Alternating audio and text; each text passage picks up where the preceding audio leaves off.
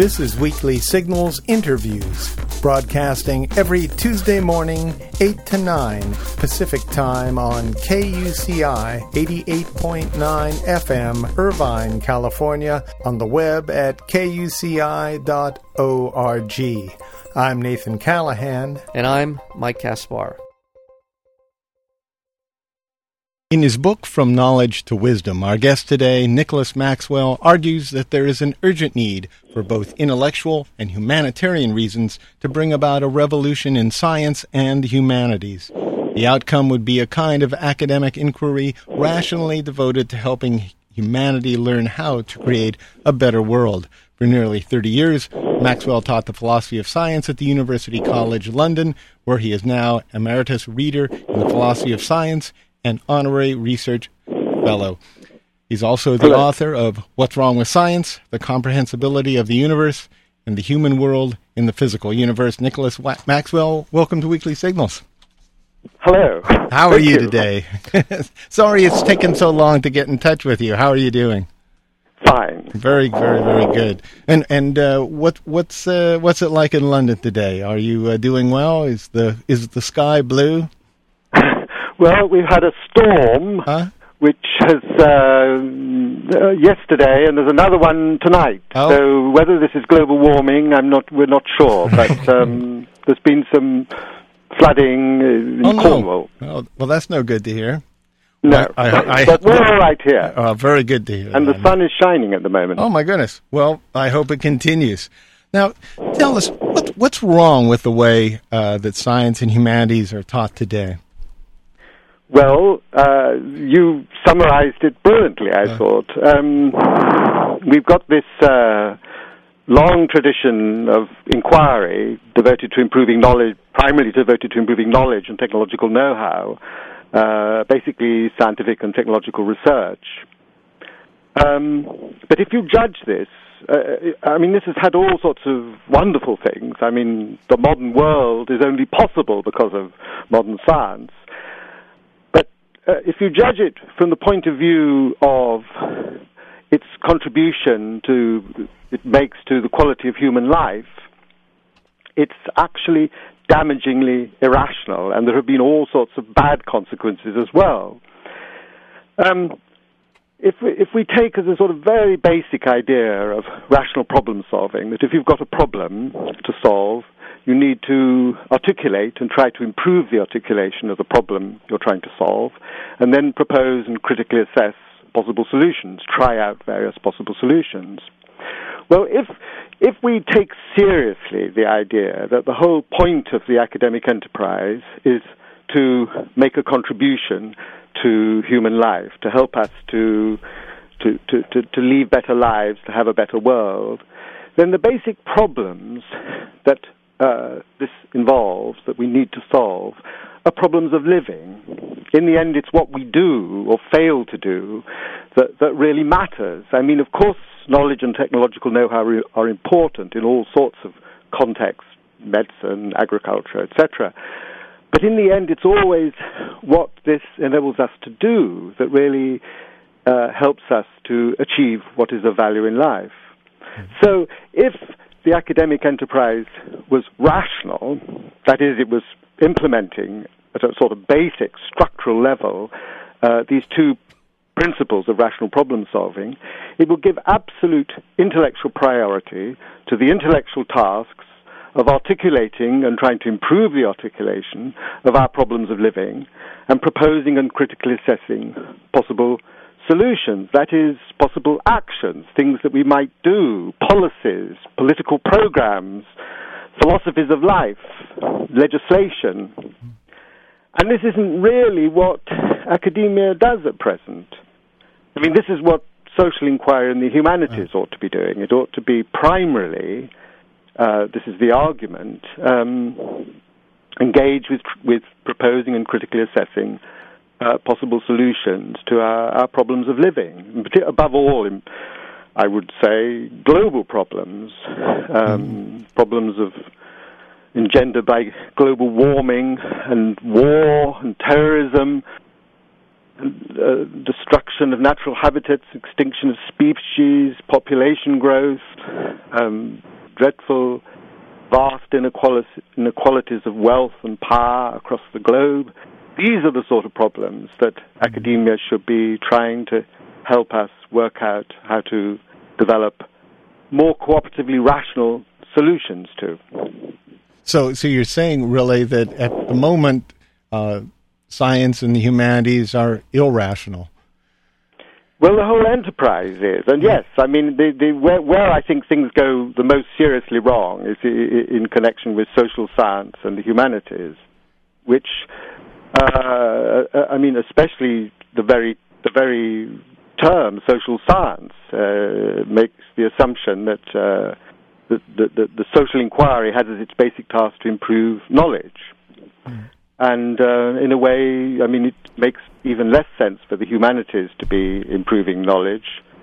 But that that's sort of what it has to try to do because that's the the overall philosophy of of, uh, academic inquiry, the overall idea about what the aims and methods should be, the pursuit of knowledge. I mean, there is a sort of idea that wisdom floats somewhere in the background, but no one really takes that very seriously. Mm-hmm. Well, that that makes it an agenda. At least that's the way uh, it's thought of here in the states. That there's a political agenda to any sort of of wisdom of of, yes. of doing something positively for for uh, for improvement. Uh, is that the way it is? Uh, do you find that the same way in England? there's a political agenda. Yeah, um, if you if you if you're proposing to to uh, uh, impose wisdom on mm, on your hmm. students, mm. are are you uh, do you have an agenda? Do you have a political agenda? Well, uh, um, I feel rather trapped by this question okay. because of the, the word politics can mean so many different things. Yes. Depending on how you take it, from political maneuvering, you know, to uh, a serious concern with the, the, the future of humanity. Um, I, w- may I sort of take one step backwards? oh, sure, absolutely.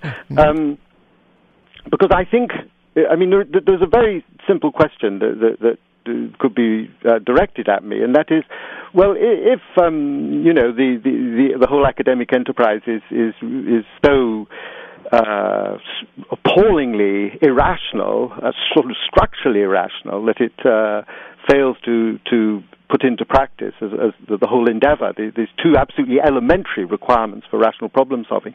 How how on earth did this situation arise? I mean, how, why hasn't anyone noticed? And when did it first arise? And I think the answer to that is that it all goes back to the 18th century. I mean, it's actually yeah. going on for a very long time. It, it, it really goes back to the Enlightenment. I, I, in particular, I think to the French Enlightenment. I think the the philosophes of, of the Enlightenment, Voltaire and Diderot and the others, had this wonderful idea that it might be possible to learn from scientific progress how to make social progress towards a more enlightened world. And I think that's a, a, a, wonderful idea, and it's really that idea that has led to the modern academic world. But unfortunately, the philosophers made mistakes. They, they got it wrong. In order to develop this idea, uh, properly, what you have to do is get three vital steps right. First of all, you have to get clear about what the progress achieving methods of science are. You then have to generalize these progress achieving methods so that they become applicable to all sorts of other human endeavors besides that of acquiring knowledge or science. And then you have to get these generalized progress achieving methods into the rest of social life, into our other mm-hmm. human endeavors, into mm-hmm. politics and industry and commerce and agriculture and education, religion, um, the media, the law.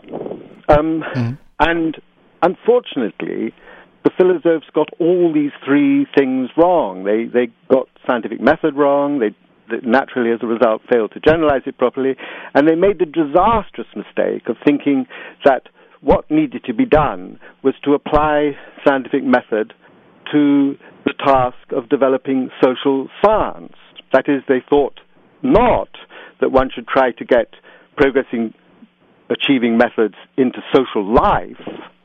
In other words, developing social inquiry as sort of social methodology or social philosophy. They thought the thing to do, the first thing you had to do was, was to acquire knowledge of social phenomena.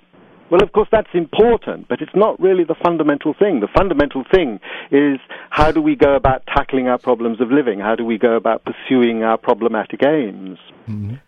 And the, these mistakes of the made long ago in the 18th century then got sort of developed in the in the 19th century with the development of social sciences by Mill and Marx and others, and then they got built into academia in the early 20th century with the development of the social sciences and the creation of departments of social sciences all over the in universities all over the world, and this is what we've sort of inherited from the the 20th century and the 21st century. To what to what ex- oh, I'm sorry. Go ahead. And, well, I just want to say that I think an absolutely basic thing one has to appreciate about scientific method, which unfortunately natural scientists don't properly appreciate, is that the basic aim of science is deeply problematic. Because science has to make a big assumption about the world in order to get going. It has to assume that the universe is, in some way or other, more or less comprehensible. That is, that it's such that explanations for things exist to be discovered. Mm. The only kind of theories that scientists ever consider, especially physicists, are theories that explain, that specify some kind of underlying unified pattern in nature. And, and non explanatory theories despite the fact that you could always concoct them and that they would be even more empirically successful than the ones we take seriously if you did, they never get considered. And in my view, what, what actually goes on in science, although scientists tend not to appreciate this, is that the, because the aim, the basic aim of science is problematic, we need to represent it in the form of a hierarchy of aims. And as you go up the hierarchy, the aims get less and less substantial and uh, less and less problematic, and more and more uh, likely to be true. And this creates a kind of framework of fixed aims and methods that are relatively unproblematic, within which much more specific aims and methods, which, which make specific assumptions about the, in what precise way, more or less precise way, the universe is comprehensible, what kind of entities it's composed of, and how they interact. Uh, so that so that these much more problematic, specific aims and methods evolve as uh, as, as our scientific knowledge evolves within a framework of much more unproblematic aims and methods. So you have a sort of so that science learns about about the aims and methods of science uh, as we improve our knowledge and understanding of nature. And, and science adapts itself to what we discover. So there's a sort of positive feedback between improving knowledge and improving aims and methods or improving knowledge about how to improve knowledge. Well, this, in my view, is what we need to generalize and get into social life and into our other institutions besides science because it isn't just in science that aims are problematic, but you know, aims are highly problematic in life, and especially the aim of trying to create a better world. I mean, what do we mean by a better world? Most ideas from the past about what constitutes a good world have been either horrifyingly, uh, either horrible or unrealizable or or both. You know, if you think of of, of uh, the awful schemes on the far left of communism or on the right of fascism, and all sorts of other ideas, um, it's it's here above all that we need to recognize that our aims are problematic, that we need to represent them in the form of a hierarchy. As you go up the hierarchy, what what we mean by civilization or a good world becomes less and less specific, and therefore uh, m- more likely to, to, to be right, um, to be something that we won't want to revise. And then within this uh, framework of relatively unproblematic aims and methods, we have much more specific aims and methods, which we try to improve and develop as we proceed. And this, so this is my answer to your question about politics. Yes, what I'm arguing is that academia should be deeply political in the sense that it is committed to trying to help humanity to create a better world, but mm-hmm. it should not be committed to a specific uh, political program, or rather, all specific political programs are just the sort of things that we're trying to learn about to see whether they work in practice, whether, whether they really uh, improve life or, or, or, just cause a lot of human suffering. Um, we, we, we need to try and improve our, our political philosophies, uh, our political programs, uh, as we live, as we proceed, in the light of partly of, uh, uh of critical arguments and also in the light of uh, experience. In other words, we need to learn about about philosophies of life, political programs, in the in the sort of way that we we learn about the nature of the universe uh, in science. Yes. I want to remind our listeners we're speaking with Nicholas Maxwell, and the book is From Knowledge to Wisdom A Revolution for Science and the Humanities. I have an observation or a, a question regarding, as you described, the Age of Enlightenment and, and the philosophers, and, and as, the, as this moved forward, as science moved forward, um, my, my take is that a lot of what we're talking about was filtered through the Industrial Revolution. And along with that came the baggage that comes with sort of a more economically based science community where they're looking to make profit off of knowledge. And that had to have a tremendous impact on, on how we have lost sight of what wisdom is about. Yes, I, I think there's, there's, probably a lot in what you say. Although, uh, I mean, there, in a certain sense, there, there, there, are two revolutions that I'm that we've been talking about. Mm-hmm. One is the academic revolution, um, which, which uh, you know, I think actually there are there are signs that, that things are beginning to stir in academia and, and in science, uh, partly because of things like uh, global warming, which which mm-hmm. the scientific community is desperately concerned about and has come to realize that specialized research isn't really good enough. So, that, so uh, there's first of all the academic revolution, which you know one can despair whether this will ever happen, or think, well, maybe you know it's beginning to happen. And then, of course, there's the the human the the, the revolution of, of of trying to develop saner ways than we seem to be able to do at present. Yeah. You know, I referring to things like the Iraq War and Afghanistan and uh, 9/11 and things, um, and and and the way we, we have responded to it, um, and and I I, I think uh, that. Um, I mean, I, I, I think you, you, you know, you have a point there, in particular about the second, uh, mm-hmm. the, the, the, what's going on in the in the big world beyond academia, and and you see, I think that that some many people might think that that what goes on in academia is really rather irrelevant. After all, one meaning for uh, of academic is um, beside the point. Uh, irrelevant, but which of course is part of the problem. That, well, well, that an awful lot of academic work does seem to be uh, beside the point and uh, irrelevant. But well, that may, that's partly what I, you know, partly to do with what I'm criticizing. We, yeah, and it, it, it, should not be like that. It should be uh, highly relevant. And I think actually what goes on in academia does, if not immediately, but in in a longer term, has an enormous impact on the rest of the world. Well, and and just as we're describing, and we're unfortunately so we're short on time, and I I apologize for for the delay in getting to you on this, but uh, it does seem to me that science and wisdom, science and and knowledge are inevitable in a sense that moving forward. Now, is that in in my mind that inevitability is that going to be enough to get us over the hump in terms of these very very enormous problems of in the environment and and our and a real challenge to stay alive as a species.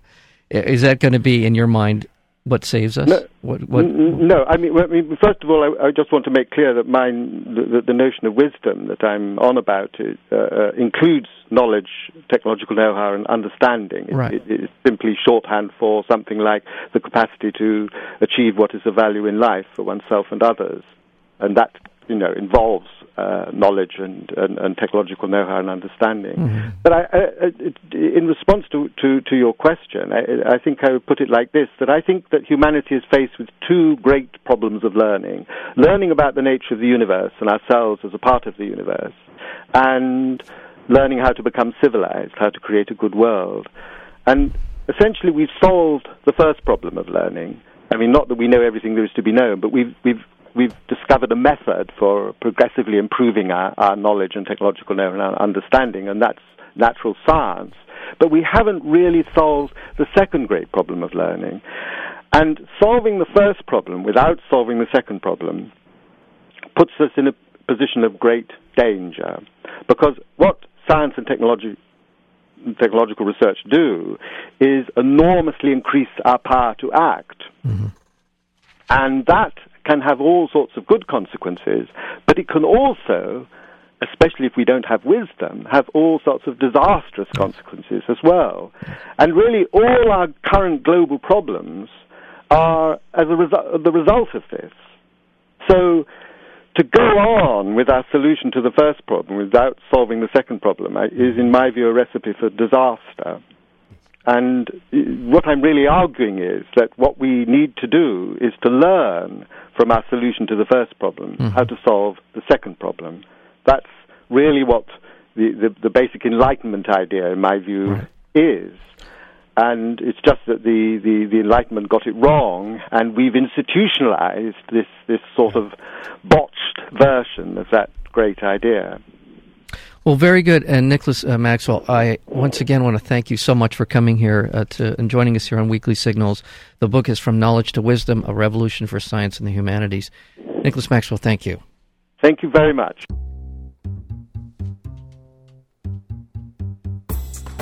To learn more about Weekly Signals interviews, including upcoming guests, or to download the podcast, visit our website at weeklysignals.com.